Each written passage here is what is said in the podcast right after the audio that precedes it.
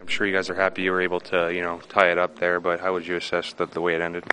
Um, you know, it's uh, it's good come from behind, um, you know, to get that point, and uh, you know, we, we still had some areas of improvement, things we can clean up and do better, and, and um, you know, we kind of gifted them a goal there, but um, you know, to come back and, and get at least one point there, it's it's pretty big, and um, you know, it's obviously we would like that extra one in the shootout, but uh, you know, sometimes it happens that way.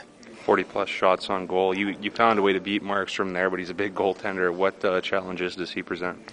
Well, he's six foot six, and he's he's got uh, good feet in the crease, and he can move across laterally. So he covers up a lot of the net, and um, you know if you make him go side to side, he covers up the net as well with his feet. So um, he's a good goalie. He's a big goalie, and um, you know we just got to get more traffic maybe in front of him, or get to those second chances in front, and, and kind of get those rebound goals. Big goal for you, uh, confidence wise. Yeah, absolutely. Anytime you can you know, kind of get that monkey off your back. You know, you get the first one, and you know you're feeling good, and then um, you know, when you go through a little stretch where you know maybe not playing your best hockey, it kind of gives you a confidence boost and, and kind of puts you uh, you know back on your feet and, and keeps you going forward. Thanks, Drake. Thank you. Read that straight, Caggiula.